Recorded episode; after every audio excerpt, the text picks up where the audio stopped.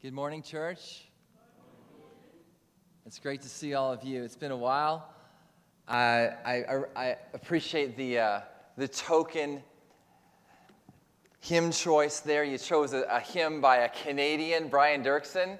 You probably didn't know that, did you? But that was a little, little taste of my homeland. Thank you. Those of you who don't know me and my family, we're, um, we've been in Scotland for almost four years now. Uh, having, having spent the previous 15 years in Canada serving uh, Bay Community Church in Comox, BC. My wife is Scottish. We, we met at Faith Mission Bible College about 20 some years ago, and she was crazy enough to, to marry me and move back to Canada until, uh, until God called us here. And, and we've been uh, here as students and here just to serve the church. Uh, currently, um, I'm one year now into a, a, post with Connect Church in Kirkcaldy in Fife and uh, just loving serving God's people there. And we're seeing um, people coming to faith and seeing God moving in Fife. It's really encouraging. And I, I think we, we see all different, all different aspects of the church. We've probably been in over 30 different churches in Scotland.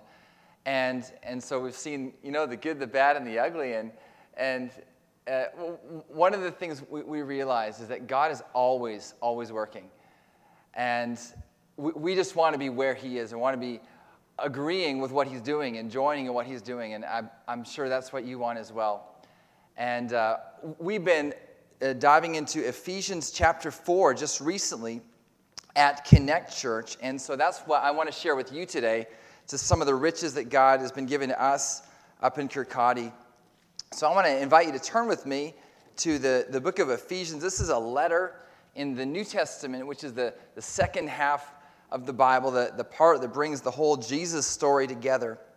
The Old Testament anticipates God's plan of rescuing us from ourselves and bringing us back to Him. And the New Testament shows how He does that through Jesus. And, and the letters communicate mostly to churches on what it means to live out our faith, to understand who we are in Christ, and to live it out.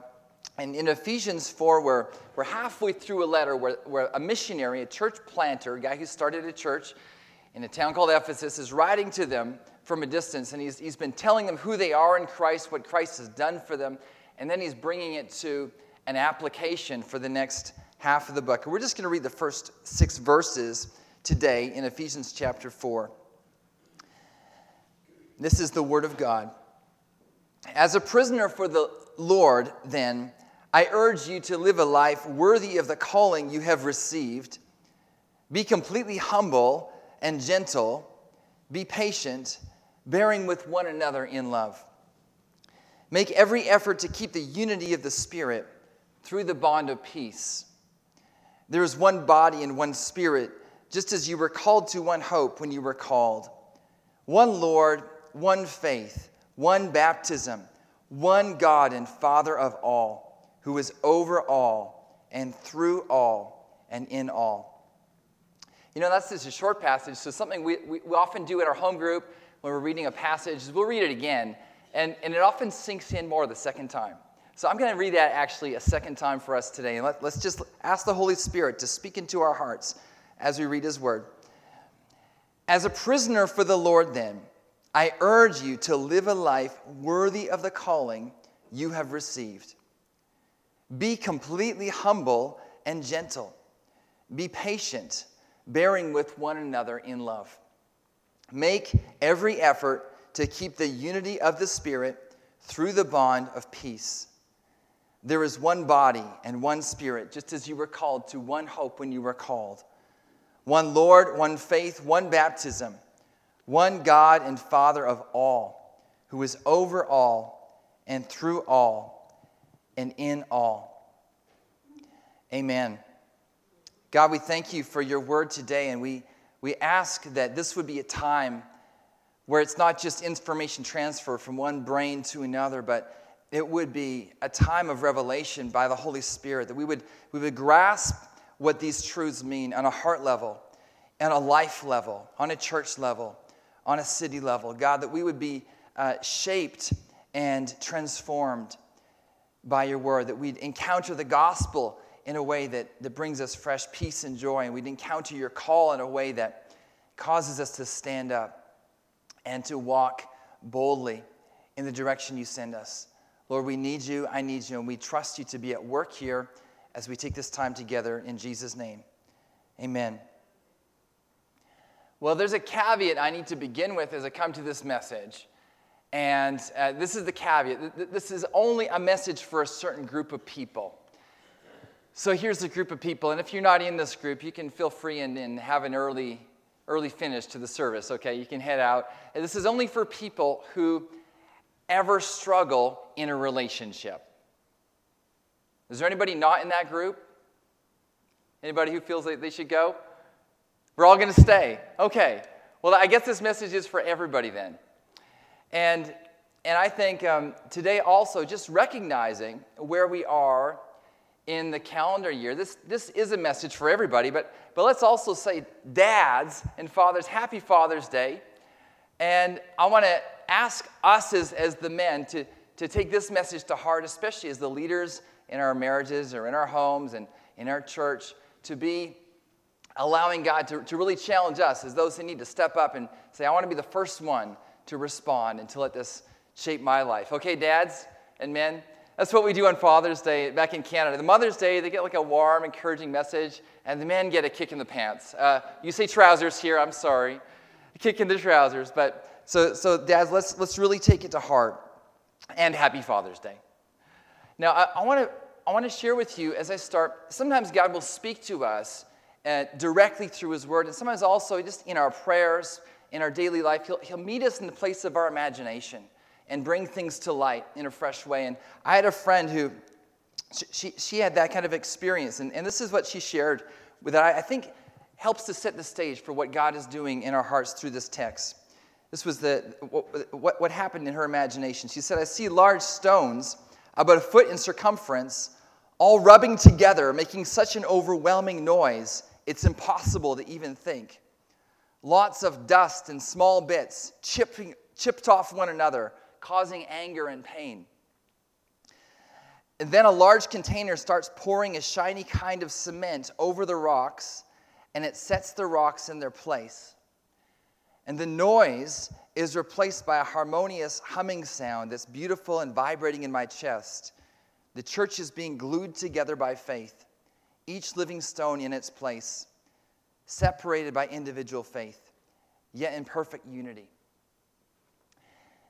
I wonder if you can identify with that picture of, of stones crashing against each other and the noise and the anger, and the pain. And I, I wonder if we all also know what it's like when God comes with, with just that, that cement, that, that, that glue of His Spirit to bind us together in a supernatural way. Isn't that what we want to see in our, in our homes, in our churches, in the church in Scotland? And I, I wonder about this, this, this question of unity. We're going to look here in today's passage about four ways God calls us to walk in, in unity and how we build that, how we support what's already there, because it's already a defining reality of what God has made when He made the church. Now, when has the world really seen unity? When has the world really experienced unity? If you think about when God first made the world and you had one man and one woman, Adam and Eve, at that point, there actually was perfect unity and harmony. And none of us have ever seen it quite the way it was then until they chose to sin and turn against God. They broke unity with God, and when we did that, we broke unity with each other. And from then on, it was, it was Adam saying, God, look at this woman you gave me. She's a problem. And it was, it was Cain saying to his brother Abel, I hate you, and he kills him. And not long into Genesis, we see the First World War. Genesis 14, we see Jacob stealing Esau's inheritance, and it just goes on and on. That relationships break down. And when you get to the time of, of Christ, there actually was in the world a form of peace. Do you know what it was? It was, it was Rome's version of peace. It was, we'll take over your country, and as a result, we'll have, we'll have a unified nation that's, that's got peace, peace at the, at the tip of a sword. They called it the Pax Romana. And it wasn't real peace, I would say. Now, in, in the UK, we've seen our politicians overwhelmed by the challenge of how do we come together around making decisions for the future of our nation around Brexit. It's been so hard. Uh, right now, there's a leadership race. And, and do you think there's going to be one leader for the, the Conservative Party and for the government who will be able to bring every single person together? Do you think? It'd be lovely, wouldn't it? But it's, it's a real long shot in the world we live in. And, and, and yet, the message of Ephesians here's what it tells us unity is possible, and unity is coming, and it's possible through Jesus, and it's going to come about through Jesus.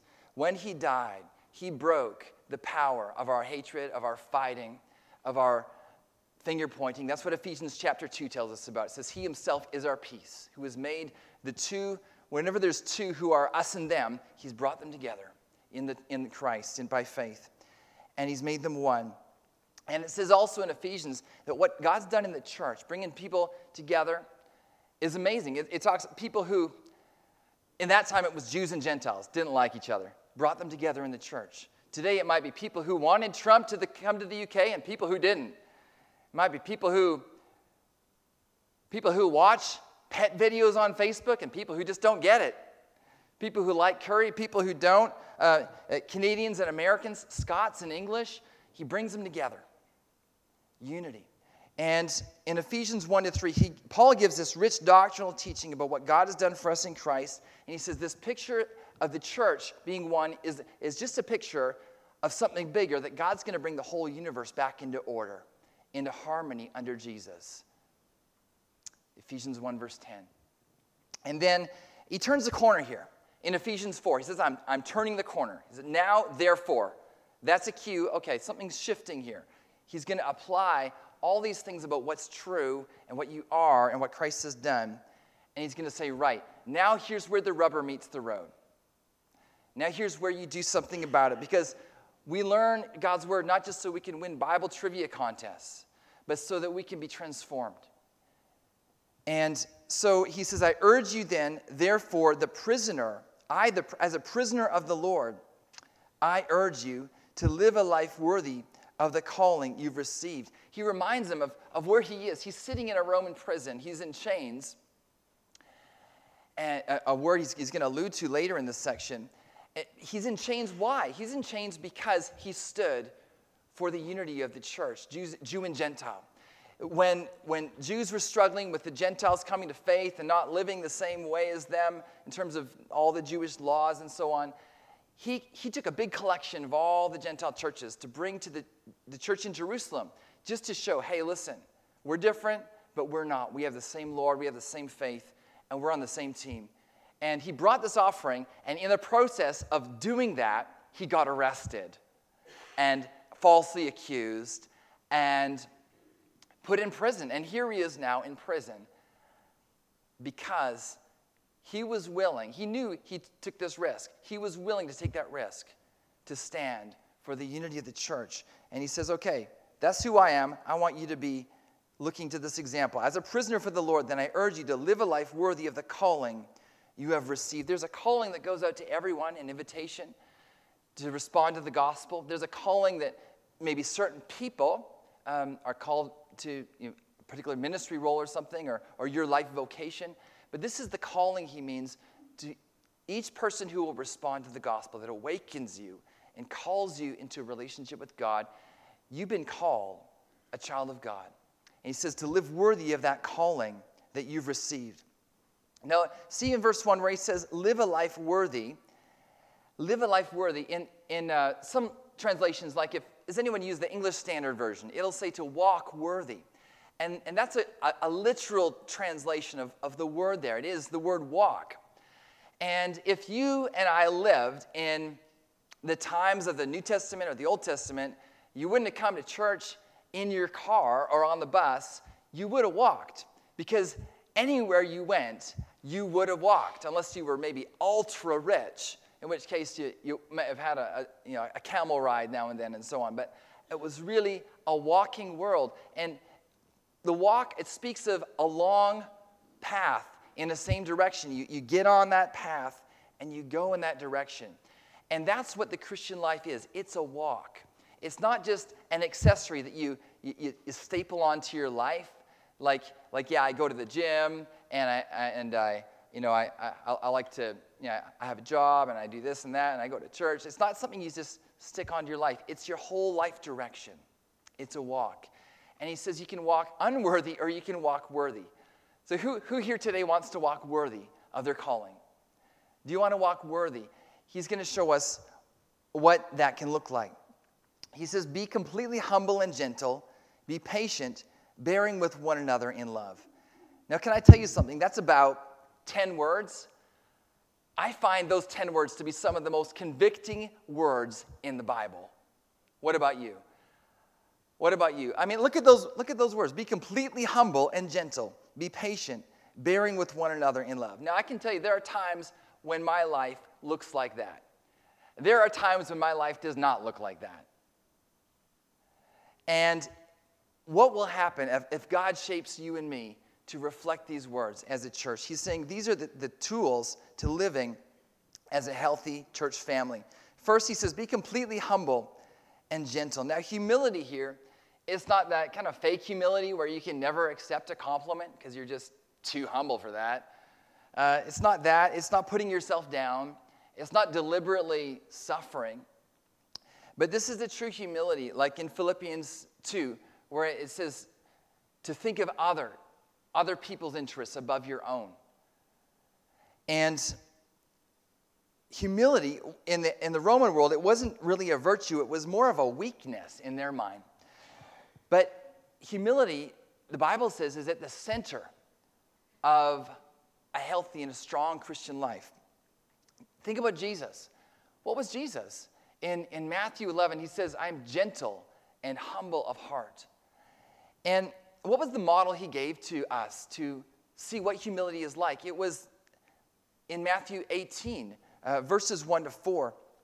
And he, he takes his disciples to an unexpected model to see what is humility and what does it mean to be truly great. At that time, the disciples came to Jesus and asked, Who then is the greatest in the kingdom of heaven? He called the little child to them, and, and placing the child among them, he said, Truly I tell you, unless you change and become like little children, you will never enter the kingdom of heaven. Therefore, whoever takes the lowly position there's, there's humility. Whoever takes the lowly position of this child is the greatest in the kingdom of heaven. The greatest in the kingdom of heaven. Whoever takes the lowly position of this little child. Can I ask you to help me out right now? I'm going to ask you to, to talk back to me for a moment. What is it about a child that speaks to you of humility? Yes, what was that? Innocence. And I think I heard dependence. Yes. What else? Trust. Anything else that, that speaks of humility in a child?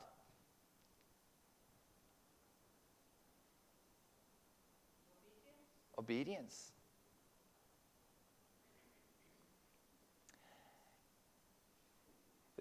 Ch- children also, those are all really really great descriptions. And, and they also, they're,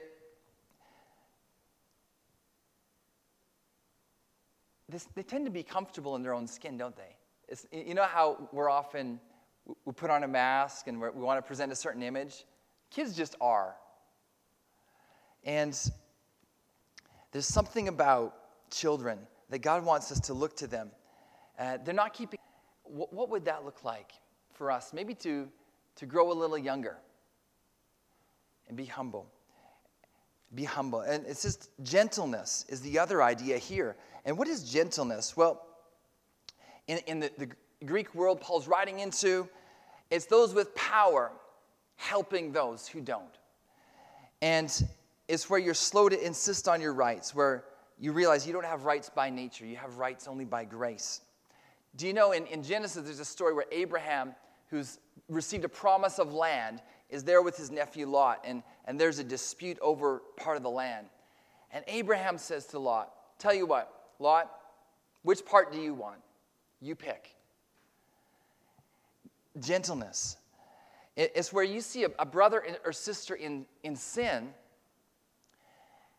and you know you need to say something, and too often we don't say anything. That's not gentleness. that's, that's failure to love. But we often do need to speak up. But it says in, in Galatians 6 that we, you may feel angry at them, but you need to speak to them and treat them with gentleness as you restore them. It's where in, in, you see people in error. Maybe it's Jehovah's Witnesses at your door, and you just want to slam the door. But it, it says in 2 Timothy 2.25 to correct error with gentleness. It's where you prefer to be wronged than to inflict wrong. Paul talks about it in 1 Corinthians 6, verse 7. And what relationships is, is Paul treating here in Ephesians? It's, it's our relationships in church. But it's those relationships that shape how we're going to relate to people outside the church, too. So, church is practice for how we're going to relate like Jesus to the world. Now, here's what I find the biggest challenge. Take a look at verse 2. And in mine, it's the second word. It says, be, doesn't say just be humble and gentle. What does it say? It says, be completely humble and gentle. That's amazing, isn't it? And what would it look like? I think in some ways that's why God takes a whole lifetime to shape us into the image of his son, because it's, it's going to take that long to make me something like Jesus, and maybe to make you something like Jesus before we get to heaven. But that's what we want to aim for. It says, be completely humble and gentle. And second, it says, be patient. And the word there means long of temper, and behind it is, is, is a Hebrew image, and the Hebrew language is very pictorial. And when it talks about anger, and it talks about God becoming angry, it'll talk about his nose becoming hot. And that's, that's the metaphor for anger. He gets a hot nose. And when God is patient, it, it says he has a long nose. His anger is, is, is pro, protracted, it's delayed a long ways. And that's the idea here in this word patience. It's drawing out waiting before becoming angry. It's this, um, this state of calm. And, and all these virtues are, are no less than being like Jesus. He was exalted, but he washed his disciples' feet. He was almighty, but he chose to be gentle. He could have rained down fire and judgment on, on our world, but he, he chose to come to redeem it. He showed patience. Now, I wonder how can I grow in patience? How can we grow in patience? I think one of the ways we can is when we remember and we see better how God is patient with us. How, despite our sins, even though uh, my sins are so much clearer to Him than, than my neighbor's sins are to me, He's patient with me. And, and more than that, it's because you're God's workmanship. God's made you a new creation and in that new creation, you have new traits that you didn't have before. And one of those traits is, is the ability to be patient. It's because we've been made one with others. Jesus is our peace. We're one. And so we can extend that patience to one another. And, and finally, so it talks about humility, gentleness, patience. And it says, make every effort, I, I missed one, bearing with each other in love. Bearing with each other. Now, I find this actually kind of a funny part in the verse. Do you know you're going to come to church Sunday by Sunday, and there's people there that you're going to have to bear with? Another way to translate this word is tolerate. Do you know there's people in your church that you're just going to have to tolerate? Isn't, isn't that sort of scandalous that that's in the Bible? It's saying, it's saying that about people in the pews next to you and behind you, and maybe even about you. Uh, and, and it's kind of scandalous, but it's, it's kind of comforting at the same time because God understands that, you know, what we're doing here together, being God's people, it's not always easy, is it? Would you agree? It's not always easy. And I find one of the, one of the best sort of illustrations of this word tolerate comes from a book that I think if you were Catholics, this would be in your Bible, okay? So this is sort of close to Scripture, but not quite. It's in, it's in the intertestamental books called the, the Apocrypha, which contain various things. Uh, some of it is, is quite historical. And one of those historical books is called Second Maccabees, where these, these really tough Jewish leaders came and, and clobbered uh, some, some invaders. That's the, the main idea. But one of the, the nasty guys in Second Maccabees is, is this ruler named Antiochus Epiphanes. And Antiochus Epiphanes, he, I mean, his mama gave him that name, I guess, and, but he, he chose to be uh, a very unpleasant person. And he went and raided cities and absolutely massacred people and, and treated people with great brutality. And in this book, God judges him. He gets this stomach disease and he's in excruciating pain, and his, his guts start bursting out. And it's so bad, all his men cannot carry him because they can't stand how bad he smells. And then it says this about him it says that he was not able himself to tolerate, that's our word here, to bear with or to tolerate. He was not able to tolerate his own smell. I just find that kind of funny. Uh, you know, in church, it's possible that the person next to you stinks. And it may be because they forgot to shower this morning, or it may be something about their personality and how different it is from your personality that it just kind of rubs you wrong. And you know, it's possible that to somebody else in this church, you stink. And you know, the Bible says we need to tolerate one another sometimes. And what if, what if Jesus had to tolerate people? He did. He, he said to his disciples, How long will I put up with you? Matthew 17, it's the same word. he put up with them, he loved them. And I, I, I think what changes everything about this and what challenges us the most too is those next two little words. It says bearing with or tolerating with one another. What does it say? In love. It's one thing to like, okay, I'm going to tolerate you, but I'm not going to love you. Like, right? How do you do it in love? Here's how. Do you know, dads and moms, when you first saw that, that little bundle of happiness, that was born after much travail, many prayers. And Out comes this, this little bundle of, of joy. It just captures your heart, doesn't it? And the next thing you know, you're up in the middle of the night with a screaming baby and changing diapers and, and, and messes and things you never, you never knew were possible for you to do. And you're both terrorized by this child and you love them and you would die for them, right?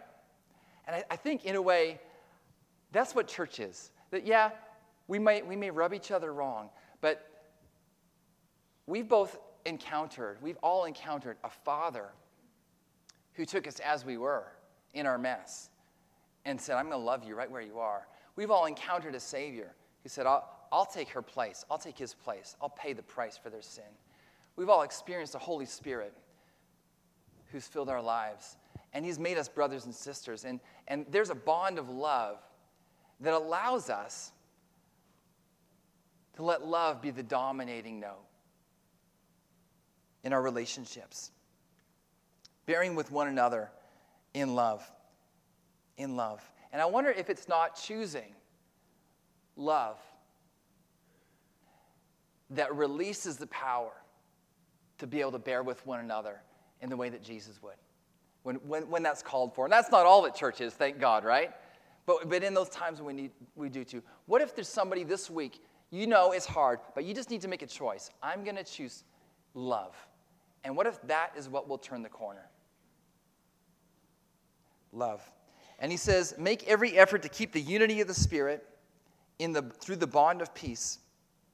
Keep the unity of the Spirit through the bond of peace. Why is he talking about all these things to do with our attitude towards one another? Well, why? Because we've been called into a sacred unity. This bond of peace is the peace that God Himself forged through the blood of the cross. It says in Ephesians 2 that He Himself, Jesus, is our peace, who has made the two one and has destroyed the, the, the hostility that was between us. How? Through His blood. Through His blood. All of the, the enmity, the hatred, the frustration you might have against a brother or sister. Jesus bore it himself at the cross. All the ways you've been sinned against, Jesus took it at the cross. All the ways you've sinned, Jesus took it at the cross. And when he was finished bearing all of that, there was nothing left for us but peace. Peace. He created something which did not previously exist. It's a new humanity, one new humanity in one body. And it says that we're joined together in the bond of peace. And it's, it's, actually an echo of, of Paul's name for himself that he's a prisoner. In, in the original text, there's a word play between bond, which is like chains, and prisoner. And it's almost as if to say the peace that Christ has brought. Just as Paul's, Paul's saying, I'm chained in this prison, you guys are chained too, but it, you're chained together with peace. And it's this peace that holds us together. What Jesus did for you to make peace with God and to make peace with one another. That binds you together. And our calling is to live out this reality. And this unity is a fact. Notice it says, make every effort to keep the keep keep. Doesn't say to make or to develop or to create unity. It says something very different. It says keep that unity.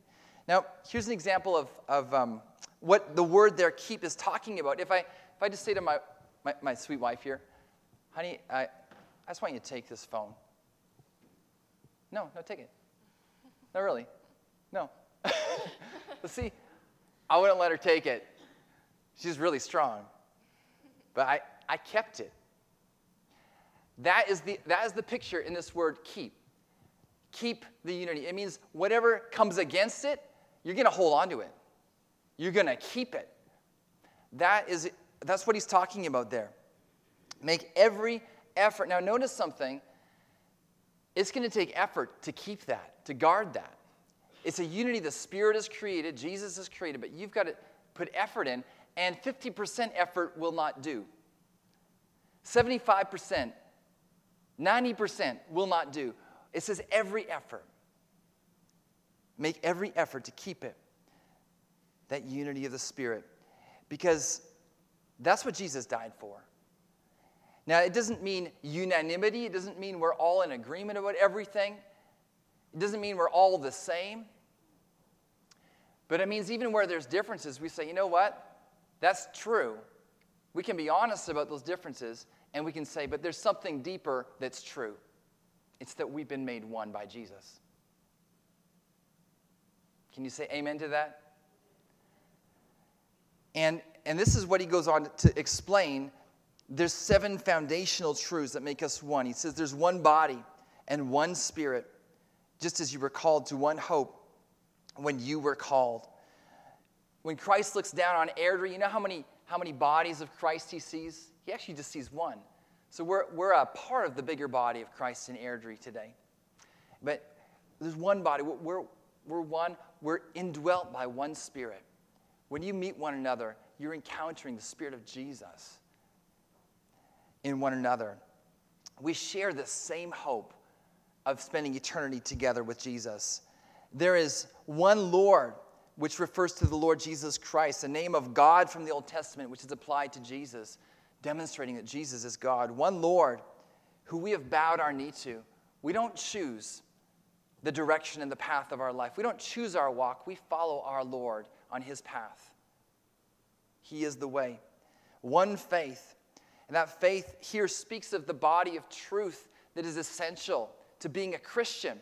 And so there are boundaries around the, the unity we have. We're not in unity with Jehovah's Witnesses or with Mormons, though we have some things in common with them, but fundamentally, they've deviated, they've added to Scripture, they've, they've lost the way of salvation.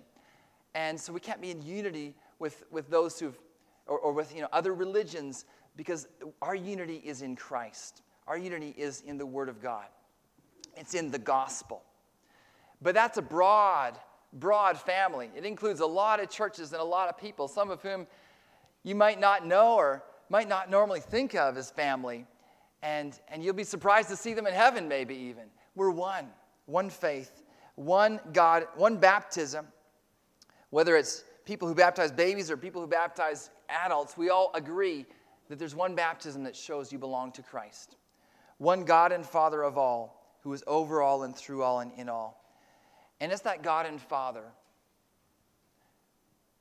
who we call on, who we pray to. And, and as, we, as we wrap up here today, what does he see when he looks down on us? He sees the people that he loves so much that he gave his son. He sees the people that we're going to celebrate that, that gift of Christ's body and blood in a moment. He sees a people that, for all that he knows the ways that we struggle in ourselves, we struggle in our work, struggle sometimes in our families and with one another, but he knows something that he's set us into a family that's unbreakable, into a, a faith that will never fail us, into a relationship with him where we're one. And, and so, because of this complete oneness, to be true to our faith is to do all we can to live that out. And so, I want to I wanna exhort you, dads, in, in our homes to say, what does it look like for, for me and for, for you, dads, to, to step up seeking to grow unity, the unity of, of Christ in our families, in our marriages this week? And maybe it means reaching out for some help where you need it. But what would it take? In our church, what does it mean to walk out that unity? And with the wider body of Christ, what does it look like for us to live the way we've just been, been reading about here today? And I believe there's such a blessing such a blessing that's coming on the church as we say yes to God's purpose, that we would walk as one. Can we pray? Father, thank you this morning that we have got a Savior named Jesus. And thank you that He saw us in our sin and said, I want you. I want you in my family. He saw us when we, we didn't want you, but you chose to rescue us and to create a way back and you've turned our hearts. And thank you that, that when we turn, we, we weren't alone, that we don't walk this walk solitary, lonely, but we have a family. And we're so grateful for the family of God. And we thank you for this particular expression of the family of God. God, we thank you that what makes us one is you. And that is so powerful. And God, I pray for such a blessing to rest upon this church, that we would sense that calling that's on our lives in a fresh way, that we would have the power to say yes to it, and to walk in step with you and with each other on that path, and that the world would take note as they see the kind of people that have been transformed by Jesus. In whose name we pray. Amen.